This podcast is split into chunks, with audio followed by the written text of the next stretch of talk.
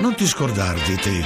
Va, va, vacci a vaccinarti per favore. Vacci è imperativo presente del verbo star bene. Per prevenire influenza, polmoniti e altre malattie, Va, va, vacci a vaccinarti per favore. vacci a vaccinarti. Non ti scordar di te. Campagna di happy aging per la vaccinazione over 60.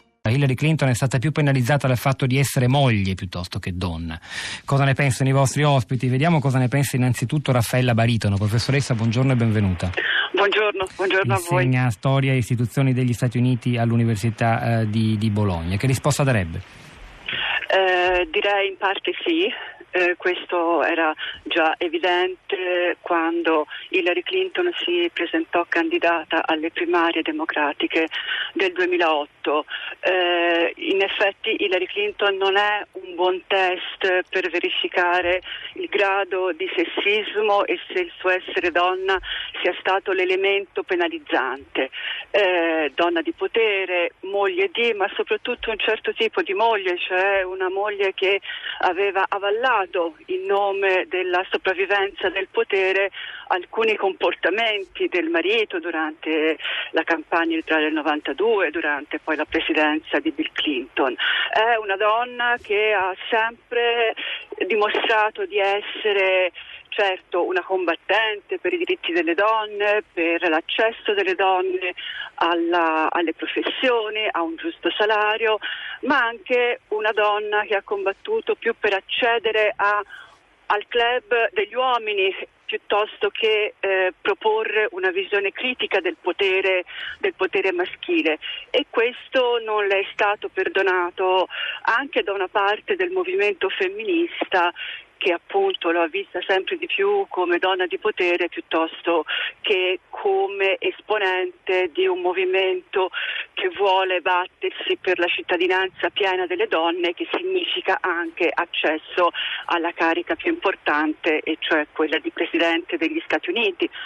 Allo stesso tempo però ehm, anche la portata della campagna elettorale promossa da Trump, il tipo di linguaggio politico che è stato sdoganato da, da, Trump, gli insulti e il vero e proprio odio che si è manifestato nei confronti di Hillary Clinton ci dimostrano che in realtà eh, anche nella società americana è molto forte una diffidenza nei confronti delle donne che vogliono accedere appunto a cariche importanti e come ci sia un vero e proprio sentimento che certo potremmo definire sessista e che si lega anche ad altri fenomeni che riguardano altri ambiti, per esempio quelli di carattere professionale ed economico.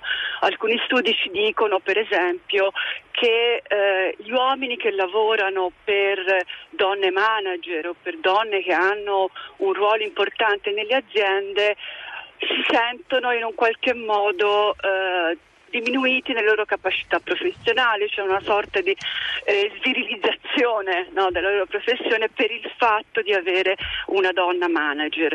E questo credo che sia un tema su cui riflettere non soltanto per quello che riguarda gli Stati Uniti ma anche per quello che riguarda il contesto, il contesto europeo e non solo europeo. Mi scusi Baritono, ma lei diceva in realtà Hillary Clinton, l'ho detto all'inizio del suo intervento, più che proporsi come una donna eh, appare agli americani come una donna che ha voluto a tutti i costi entrare nel club degli uomini. A questo proposito segnalo che sull'ultimo numero di internazionale c'è la traduzione in italiano di un lunghissimo articolo biografia politica di Hillary e Bill Clinton uscito qualche tempo fa sulle Monde che da questo punto di vista la dice lunga, è fantastico, vale davvero la pena di leggerlo.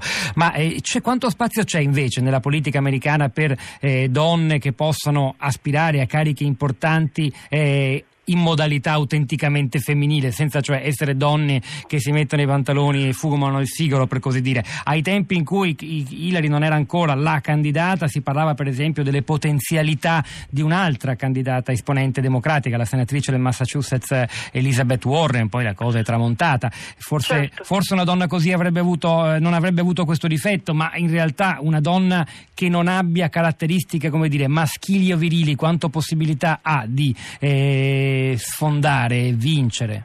Dunque, qui la, eh, l'analisi è molto complessa, ovviamente, perché bisogna distinguere quelli che sono gli elementi che determinano eh, il rapporto delle donne ma anche degli uomini con il sistema politico americano, il sistema elettorale e quello che invece ha a che vedere con percezioni, rappresentazioni e la messa in campo di stereotipi dentro il discorso e le retoriche usate in campagna elettorale.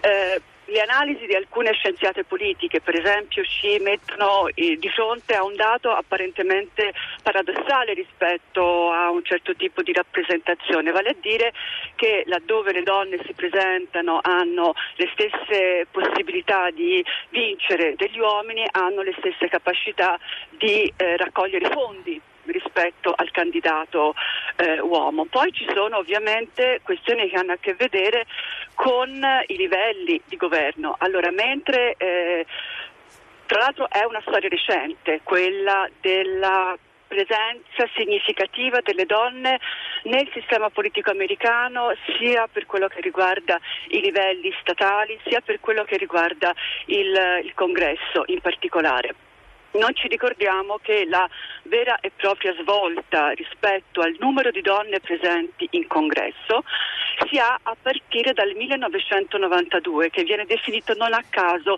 l'anno delle donne perché è eh, l'elezione è anche la conseguenza di un caso che mobilitò l'opinione pubblica eh, americana e soprattutto eh, l'opinione pubblica femminile, vale a dire il caso dello scontro fra Clarence Thomas e Anita Hill. Clarence Thomas era stato il giudice proposto da Bush padre alla carica di giudice della Corte Suprema e nel corso delle udienze in Senato per il consenso, come dice la Costituzione, eh, furono sollevate le accuse di molestie sessuali eh, proposte da Anita Hill, che era stata una sua assistente, anche lei afroamericana, e le udienze in Senato eh, tutto composto di uomini, furono definite da molte osservatrici ma anche da molti osservatori come una riproposizione del cosiddetto processo per stupro dove l'accusata fu Anita Hill invece che essere Clarence Thomas. Questo fu il caso che mobilitò l'opinione pubblica americana, mobilitò le associazioni, mobilitò per esempio eh, organizzazioni come la Emily's List, che è un'associazione che ha il compito di promuovere la raccolta di finanziamenti per favorire le candidature delle donne a tutti i livelli dell'amministrazione, non soltanto quelle democratiche, anche quelle repubblicane. E infatti appunto nel 1992 ci fu una, un successo significativo da questo punto di vista. Quindi è anche una storia recente quella dell'accesso delle donne soprattutto ai livelli più alti della politica, della politica americana.